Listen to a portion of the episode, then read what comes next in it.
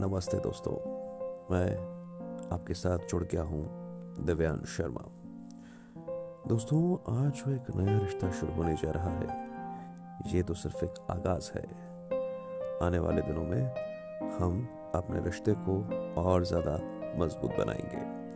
तो क्या आप मुझसे जुड़ने के लिए तैयार हैं? उम्मीद करते हैं हमारा ये साथ गुजरते दिनों के साथ और मज़बूत होगा।